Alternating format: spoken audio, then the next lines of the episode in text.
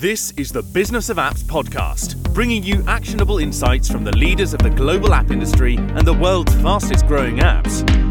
You can find more app news, data, and analysis over at businessofapps.com. Welcome to the Business of Apps podcast. On this show, we invite app industry professionals to cover various topics. We promise to do our best to keep it both insightful but brief in this episode, we have Christopher Dalla Riva, Senior Product Manager at Audiomack. Chris, welcome to the Apps podcast. Thanks for having me. Great. Uh, thank you for coming. So, frictions. The resistance that one surface or object encounters when moving over another. This is the dictionary definition of what a friction means in science.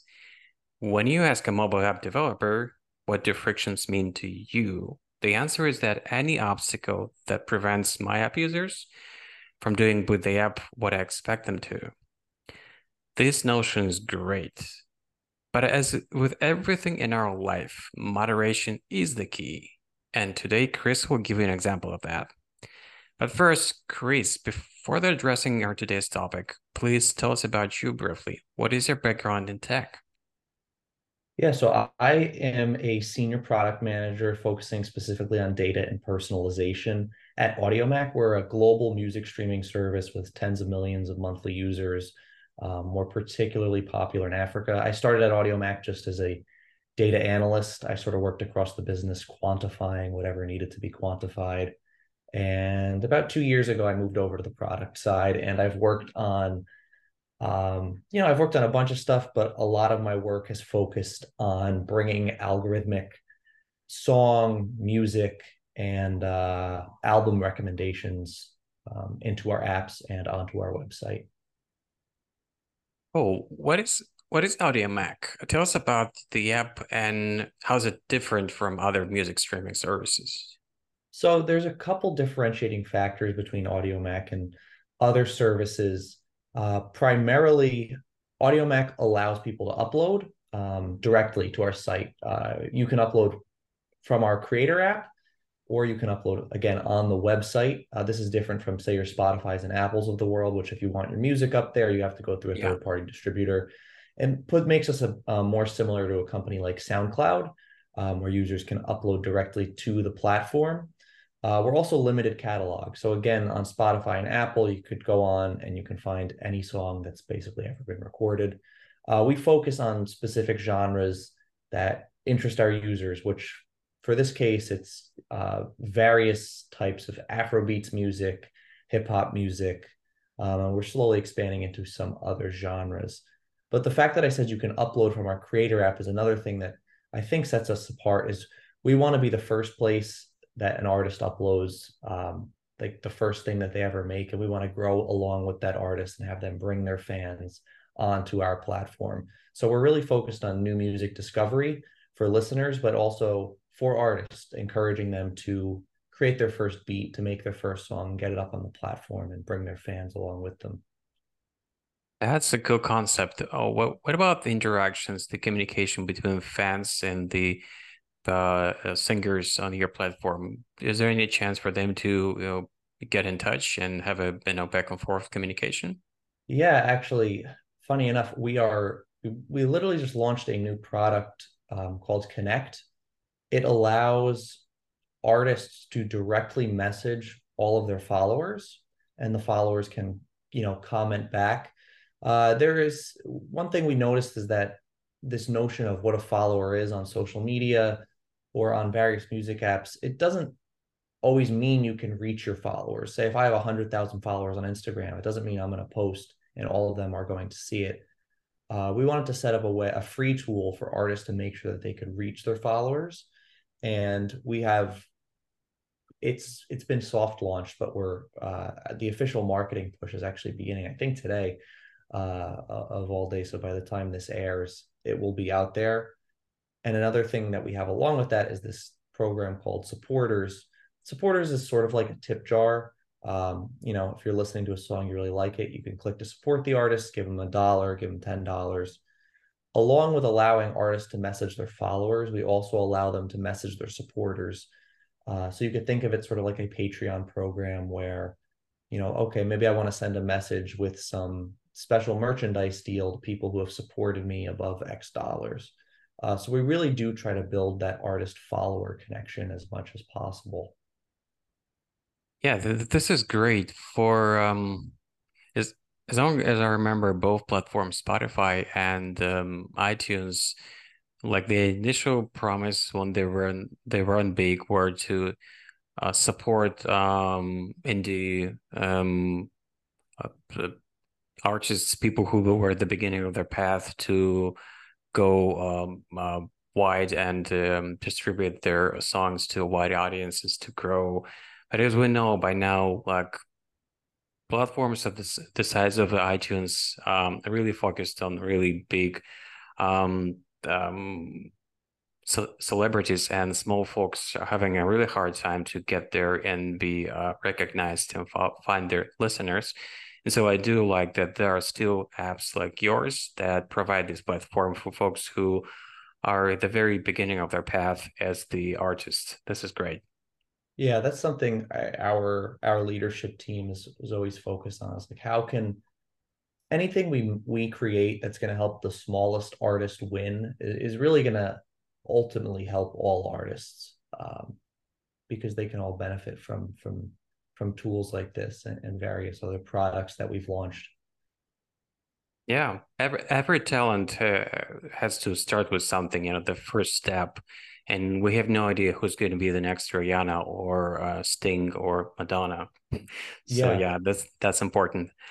Uh, now, moving uh, forward, mm, app marketing has a lot of uh, jargon so we're going to be talking about the onboarding today. Uh, let's define the term. What do we mean by onboarding when it comes to mobile apps? I, you know, I don't, I don't want to overthink it. onboarding is just the process by which a person starts using your app, um, a, a way they get familiar with the app and begin to use it. Uh, you know, that could you could you could have an app that has no onboarding, which I guess is an onboarding itself, which is just click the app, open it, and you're using it. You are, I guess, onboarded. But most other places have a have a process like tell us who you are, what do you like, what are you looking to use our app for. Um, so yeah, it's just it's just a way to get users in the door. Gotcha. Okay, so let's talk about this process for your app for Audiomack. So what do you factor in to make it click for your app users? Our process has evolved pretty dramatically over the last four years. When I started at Audiomack, the onboarding process was no onboarding process. Our idea was let a person in the app start listening to music. They're going to stick. They're going to eventually create an account. They're going to start saving music, so on and so forth. They're going to be retained. What we found over time is that there is so much music out there that people can get overwhelmed uh, by that near infinitude of choice. So it's it's better for the user, and they're more likely to stick around if you can sort of if they can give you a little bit of information and you can point them in the right direction. Secondly, if you force users to create an account right at the beginning of the process, they can immediately start building um, their library. And the one thing we know is that the more songs you add to your library, the more likely you are to stick around previously when you when you didn't need an account to listen, but you still needed an account to uh, add to your library, users would eventually encounter that friction of okay, I need to I need to create an account now. So we figure it's better to get it out of the way immediately so that they can use a fully featured app right from the get go. Yeah, so this is um, kind of a classical example to me, you know, bad friction versus good friction. Um, there's a, there's tendency in Silicon Valley for many startups and big companies to follow the mantra: the less friction, the uh, the better. And um, unfortunately, on a very big scale, and you know, with the case of social media platforms, we see when people are um, let's take Twitter or Facebook, sharing information, and it is as easy, literally just a one click. Um, people just do not have this um, good pause. Uh, think about what you're gonna share in a second. Are you sure you really grasp what was what this story behind the link you're gonna be sharing in a second is telling you, uh, or you just do it automatically and quickly because this is kind of a habit. So if you're giving somebody a pause, small of a friction at that point, that's healthy. This is for good for the platform the bad friction, of course, if you're giving people really a uh, hard time when they're onboarding on the app, when they're lost in the interface, which to you looks like perfectly clear, easy to use, but this is just you. Your users are having a hard time to comprehend what exactly do you mean by all the screens and the buttons in the interface. So um yeah I, I i see like what what what was the transition from just uh, letting people to use the app right away and uh, to not bother them with the account and realizing okay when they have the account you're giving them kind of a framework to be not overwhelmed with it's just a great choice of okay which one i'm going to be listening first? There are so many good uh, songs to listen to i do have this feeling sometimes when i'm browsing through the um, um, itunes um, the library of apple music but I do have an account, but it's still it's kind of a problem. Okay, which playlist I should listen next, uh, even though they're being uh, chosen for me based on my interest, and I do still have this problem, right? Yeah, I mean it's I, I there's a stat I heard once that's it's pretty staggering that there's more music released daily now than there was in an entire calendar year in like the 1980s uh, I think Spotify at this point onboards over a hundred thousand songs per day.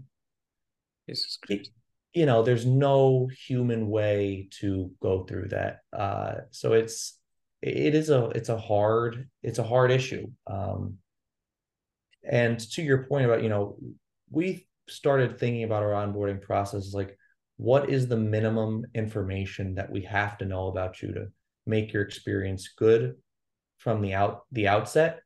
Mm-hmm. and um what are and basically anything else let's let's not let's not ask you about that. Uh so the, the really the only things we need to know are we need you to create an account. So you know we need your email or we need uh you to authenticate with some sort of social platform and we want to know your top genres that's the simplest way we can try to put something in front of you immediately. Uh, we also ask for your age and gender, which you know we use mostly to serve better ads. That's the the only part of our process where I feel like you could argue you don't have to know this immediately, but the data has showed us that once you enter your email, effectively 100% of users are advancing past the age and gender screens. So you know, there, like you said, there's good friction and bad friction. Maybe that is, maybe that seems in the abstract uh, to be worse friction to ask for some information, information like age and gender, but everyone gets gets through it, so it it can't be uh it can't be that bad. And that's the other thing, you know, always as they always say, follow the data, follow the data. Um, I think that's the best way to see where friction truly is in your onboarding process and I also think that it's not, people often think of friction as just the screens you're showing people. So in our case, we're asking for your email, we're asking for age, gender, and your top genres. But I also think the experience on each of those screens is where the friction comes into play. Is how can you can ask every user for their gender and their age and their top genres, but you want to figure out how to do it in a way that requires as few clicks as possible. Um, so I don't think it's as much as what are you asking, but how how are you asking it, and how mm-hmm. um, how are you allowing users to advance through those screens? And that's something we've tried to optimize. Is like, you know, rather say for gender, we used to make you click into a menu and then select an option. We're like, we don't have that many options for for this. Let's just put the options on the screen and then you just click it and you move on. So we're still asking for the same information, but we've eliminated say like one or two clicks in that process um, which i think that's in my mind that's the bad friction it's not really the asking of the question it's more of how how are you asking it and how is the user um, providing the information. That's the that's the friction we try to avoid. Yeah, that's a good distinction uh, because I think by by now is uh, so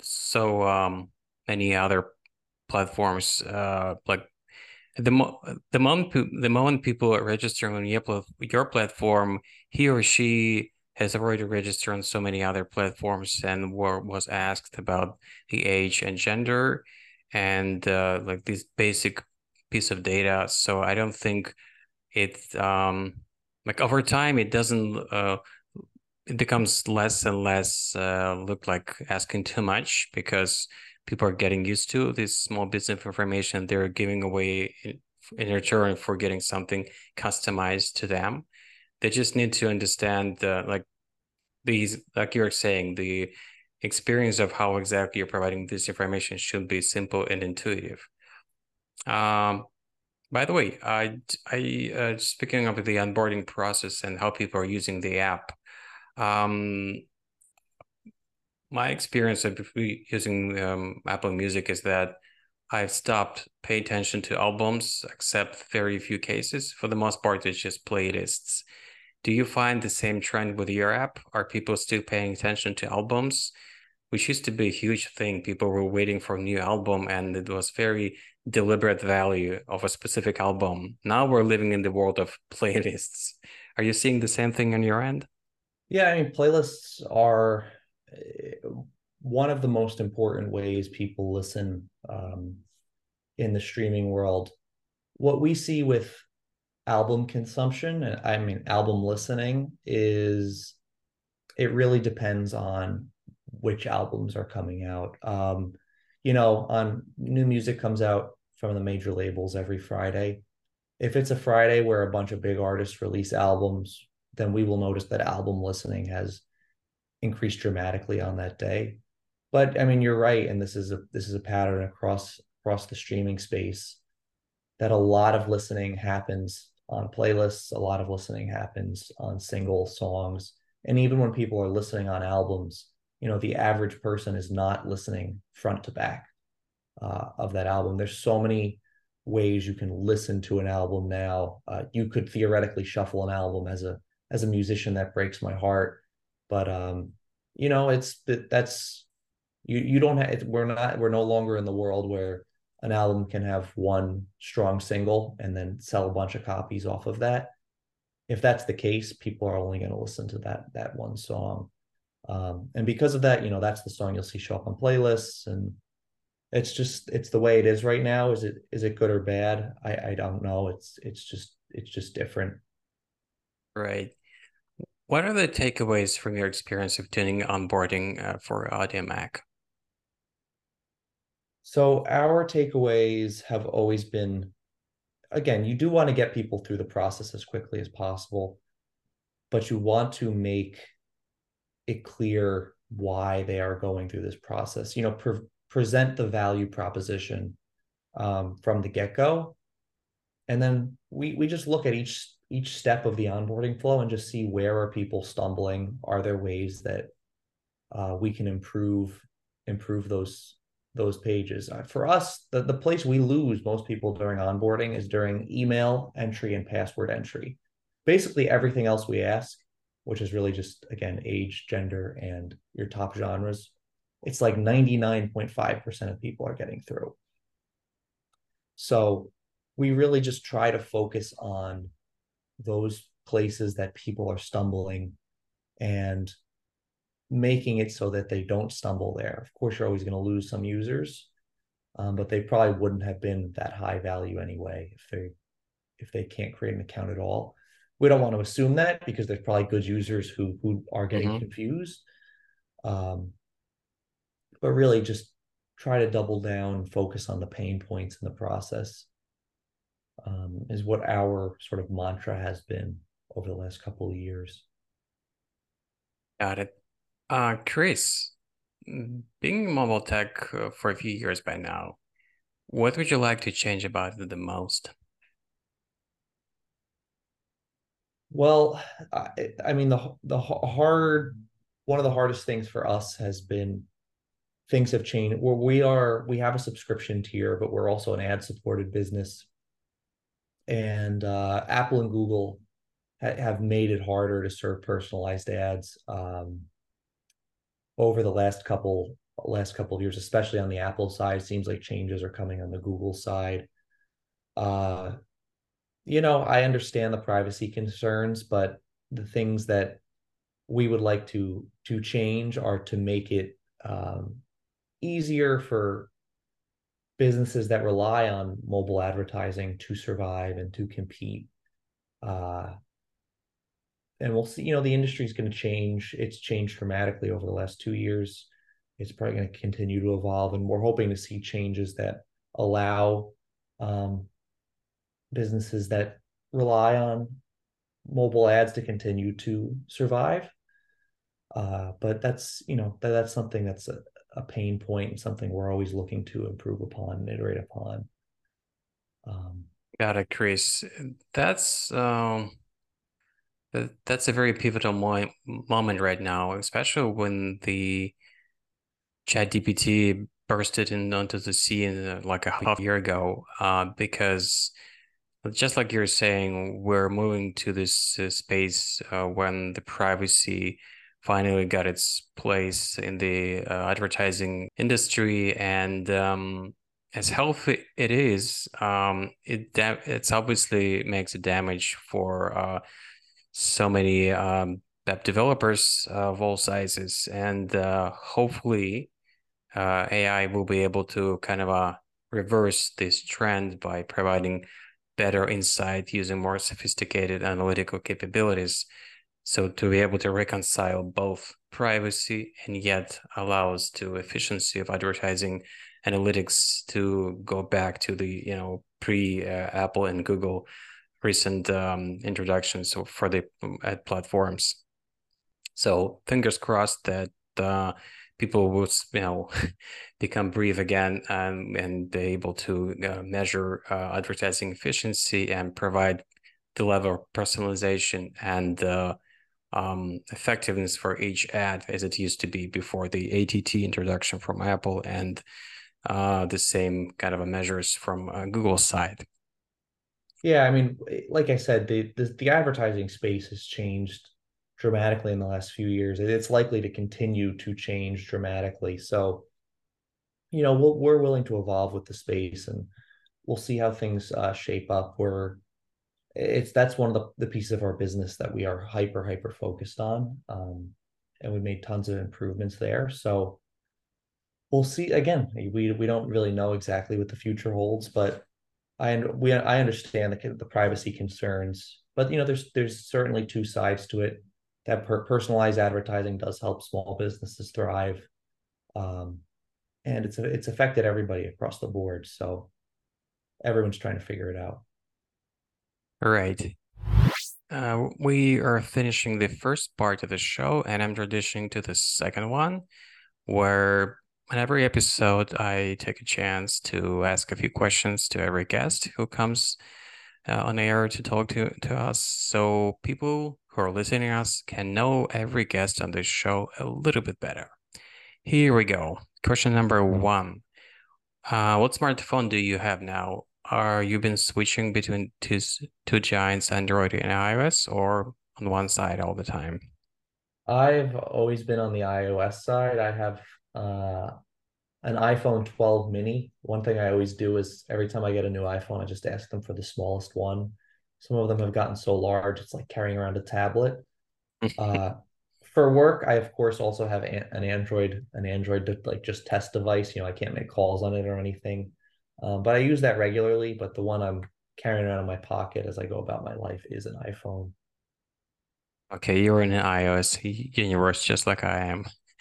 Um, let's go back in time a little bit. Uh, do you remember your first mobile phone, the one you can put in your pocket, but it wasn't a smartphone at that point? Yeah, I, I think I was in sixth grade. I got I don't I certainly don't remember the exact phone. It was an LG it was a flip phone, did not have a camera, did not have texting. Um, I basically could only, you know, it could only it could only call people, which was just the phone good enough for me then. After that, I think I had a, a Motorola Razr, which was like the thinner version of the Razr, which was quite popular. Um, and then there were, I think there were a couple other just, you know, flip phones um, until I got an iPhone, maybe at the end of high school or the beginning of college. Yeah. Um, back to present. Um, imagine you've left your iPhone 12 mini at home by accident. Uh, you're out, and uh, what is the most missing feature for you? Well, I guess in terms of utility, it's probably uh, maps. You know, carrying a GPS in your pocket is is a game changer, um, and I definitely know my way around less now that I always have that.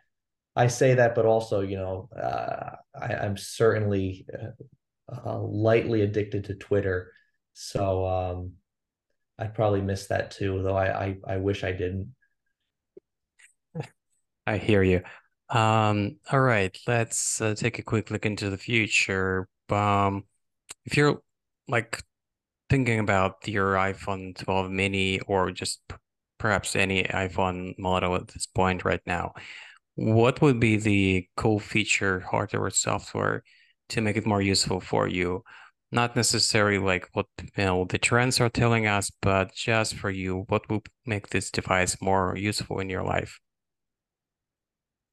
I mean, it's it's certainly a, of course, a, a wildly, wildly uh, useful useful device as is. Um, the honest, the thing, eh, you know, the the phones just take up mobile. The smartphones take up so much of my my time. I don't even I don't even want to look at what my weekly screen time is. Uh, I, I would like honestly better better controls to uh, get me off the phone more, uh, which I think really that might just be willpower, which is not something Apple can release.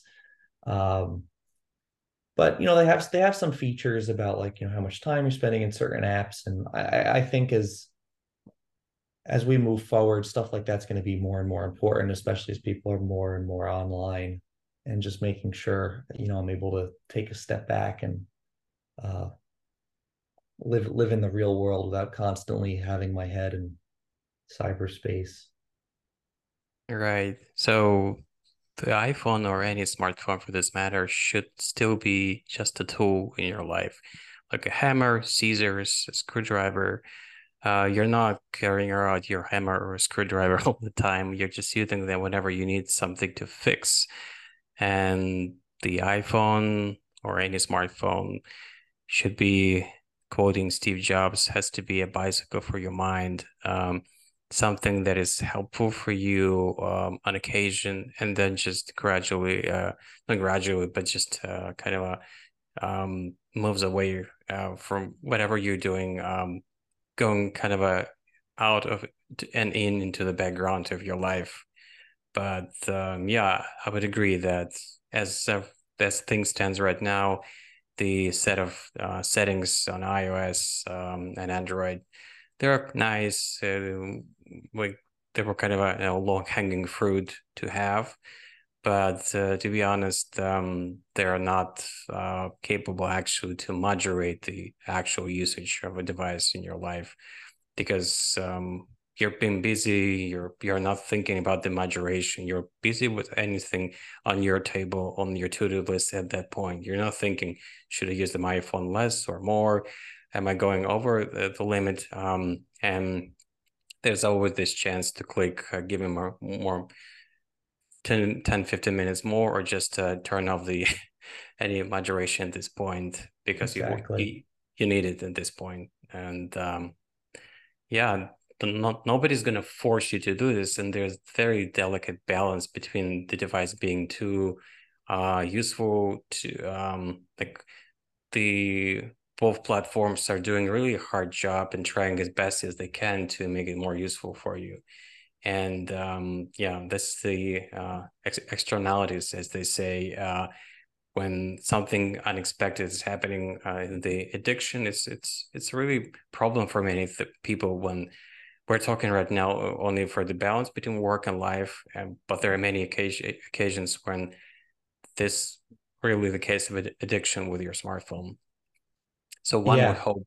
fingers crossed, that the technology will not only become more capable to deliver more stuff, but the moderation will be there as a part of the equation. Yep. Yeah, exactly.